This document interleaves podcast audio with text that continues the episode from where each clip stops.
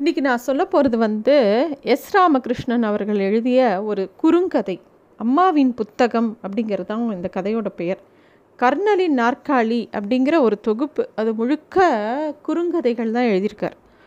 சில கதைகள்லாம் ரொம்ப யோசிக்க வைக்கிற கதைகள்.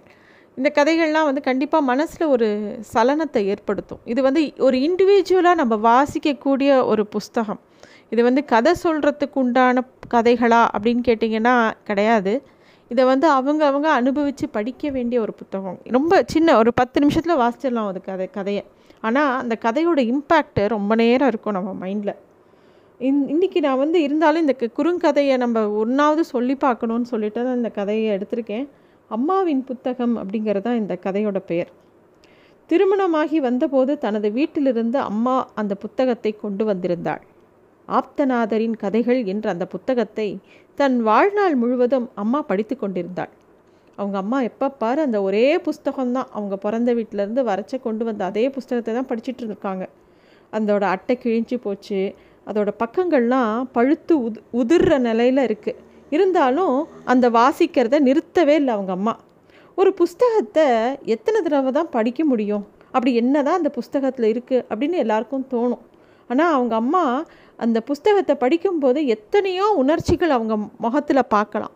ஆனால் அதே அம்மா வெளியில் வேற்று மனிதர்களோட பழகும்போதோ இல்லை வீட்டில் இருக்கிறவங்க கூட பழகும்போதெல்லாம் அவ்வளோ முகபாவங்களை கூட அவங்க அம்மா முகத்தில் பார்க்க முடியாது. அவங்க பாட்டு எதுவும் பட்டும் படாமல் அந்த மாதிரி இருந்துப்பாங்க.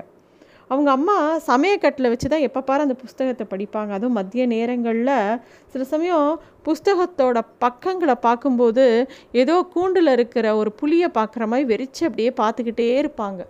அதுக்கப்புறமா தனக்குத்தானே ஏதோ சொல்லிக்கிட்டு ஏதோ பேசிக்குவாங்க. அப்படி ஒரு புஸ்தகம். அப்படி என்னதான் அதில் படிக்கிறாங்க? யார்கிட்டேயும் அந்த புஸ்தகத்தை பற்றி ஒரு வார்த்தை கூட பேசினது கிடையாது. புஸ்தகத்தோட கடைசி பக்கம் வரைக்கும் படிப்பாங்க. ப முடித்த உடனே திருப்பியும் முதல்லேருந்து படிக்க ஆரம்பிச்சிருவாங்க. இந்த என்னது அம்மா இப்படி பண்ணுறாங்க முந்நூறு பக்கங்கள் இருக்கக்கூடிய ஒரு புஸ்தகம்தான் அது. ஆனால் ஐம்பது வருஷமாக அந்த வாசிச்சுக்கிட்டே இருக்கிறது அப்படியும் தீராமல் இருக்கிற மாதிரி ஒரு புஸ்தகமாக அது அப்படின்னு தோணும். ஒரு சமயம் ஒரு ஹாஸ்பிட்டலில் வந்து குளிர் காய்ச்சலுக்காக அவங்கள சேர்த்துருந்தாங்க. அப்போ கூட கையில் இந்த புஸ்தகத்தை கூடவே எடுத்துகிட்டு போயிட்டாங்க. அப்போ இவங்க கேட்குறாங்க படிச்சதையே திரும்ப திரும்ப படிக்கிறியே வேறு புஸ்தகம் வேணால் வாங்கி தரட்டுமா? உனக்கு புஸ்தகம் படிக்கிறதுல ஆர்வமா? அப்படின்னு கேட்கும்போது அவங்க அம்மா சொன்னாங்களாம் ஐம்பது வருஷமாக உங்கள் அப்பாவோட குப்பை கொட்டிகிட்டு இருக்கேன். அது என்ன சலிச்சா போச்சு? கதையில் வருஷ வர்ற மனுஷங்களோட நான் நல்லா பழகி போயிட்டேன். அவங்க கஷ்ட நஷ்டங்களை தெரிஞ்சுக்கிட்டு எப்படி போதும் போன புஸ்தகத்தை தூரி போ தூக்கி போட முடியும்? அப்படின்னு அவங்க அம்மா கேட்டாங்களாம்.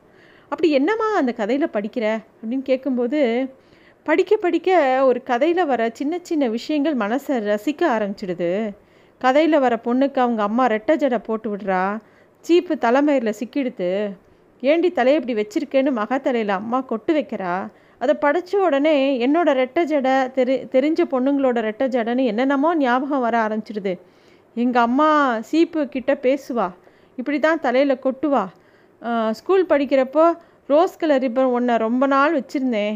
இப்படியான நினைப்பெல்லாம் என் மனசில் பரவ ஆரம்பிச்சிடும். கதையில் வர பெரிய விஷயங்கள்லாம் திரும்பி படிக்கும்போது ரொம்ப பெருசாக முக்கியமாக இல்லாமல் போயிடுச்சு. ஆனால் அதில் இருக்கிற சின்ன சின்ன விஷயங்கள் சின்ன சின்ன நிகழ்ச்சிகள் அப்படியே இந்த குருவிலாம் தானியத்தை ஒவ்வொன்றா கொத்தி திங்கிற மாதிரி அது ஒவ்வொன்றா படிச்சுக்கிட்டே இருக்கேன். எனக்கு தான் வயசாயிடுச்சு. கதையில் வர ஒருத்தருக்குமே வயசாகலையே அப்படின்னு சொல்லி அவன் அம்மா சொல்லி சிரிக்கிறானாம் இவர் சொன்னாரா அம்மா என்னால் அப்படிலாம் படிக்க முடியாதும்மா. போர் அடிக்கும். அப்படின்னோடனே அவங்க அம்மா வந்து அதுவும் சரிதான் அப்படிங்கன்னு ஆமோதிக்கிற மாதிரி சொன்னாங்களாம். அப்புறம் அவங்க அம்மா சொன்னாங்களாம் சின்ன வயசில் அடிவானத்தை தொடுறதுக்காக ஓடி போவேன். ஓட ஓட வானம் பின்னாடி போய்க்கிட்டே இருக்கும் முடியவே முடியாது. அப்படித்தான் பிடிச்ச புஸ்தகமும் எவ்வளோ படித்தாலும் அது முடியறதே கிடையாது நமக்கு. தினம் இந்த காவேரி ஆற்றுல இறங்கி குளிக்கிறேன். தினமும் குளிக்கிறேன் ஒரே இடத்துல தான் குளிக்கிறேன். ஒன்றாவா இருக்குது அதே தண்ணி தான். ஆனால் புதுசாக தானே ஓடுது. நான் படிக்கிற கதையும் அப்படி தான் அப்படின்னு சொல்லிட்டு அவங்க அம்மா கடைசியாக ஒரு வார்த்தை சொல்கிறாங்க ஆம்பளை புஸ்தகம் படிக்கிறதுக்கும் பொண்ணுங்க புஸ்தகம் படிக்கிறதும் ஒன்று கிடையாது. அது வேற இது வேற. அதெல்லாம் சொன்னால் உனக்கு புரியாது அப்படின்னு அவங்க அம்மா சொன்னாங்களாம். புத்தகத்தோட வரி போலவே இருந்தது அவளது பேச்சு. இவ்வளோதான் கதை.